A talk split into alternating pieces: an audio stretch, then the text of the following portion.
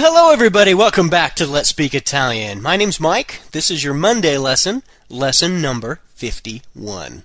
So welcome back everybody. Welcome to season 2 of the podcast, Let's Speak Italian.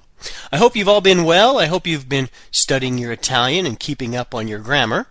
So, uh, if you are new to the podcast, let me just take a minute to introduce myself. My name is Mike, and I lived and worked in Italy in 1989 and 1990. About a year ago, I decided that I wanted to regain my fading Italian language skills, so I cracked open some of my old Italian study materials and I started to study. While I was doing that, I decided that if I was going to be going through the process of relearning Italian myself, I might as well help the rest of the world learn it for the first time. So I started the podcast last May, and since then I've had over 2 million people download my podcast. So now we're starting back up with lesson number 51. Now, if you've missed lessons 1 through 50, you can get them by going to the website at www.letspeakitalian.net and click on the banner ad for Season 1's lessons. Now, you get all of Season 1. You can either download the files, or if you would rather, I will send them to you on a CD in MP3 podcast style. Either way, it's $10 and it will get you up to speed if you've missed the first season, or if you feel maybe you need to review season one lessons before we start up with season two. Okay, so let's start with today's lesson. Today we're going to learn what are called interrogative words, or in other words, these are words that you use to ask a question. Now we've already learned a couple of them. The first one we learned was quando, which means when. And the second one we learned is dove, which means where.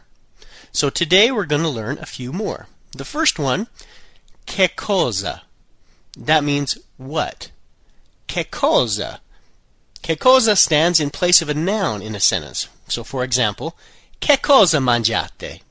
What are you eating? Che cosa mangiate? Then your answer would be mangiamo la pizza. We are eating pizza. Mangiamo la pizza. The next one is quale. That means which, like which one. Quale. Now it usually modifies a noun, and it's used to distinguish a particular object or person when you have two or more to choose from.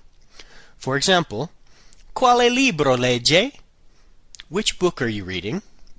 Quale libro legge? Leggo un libro italiano. I am reading an Italian book. Leggo un libro italiano.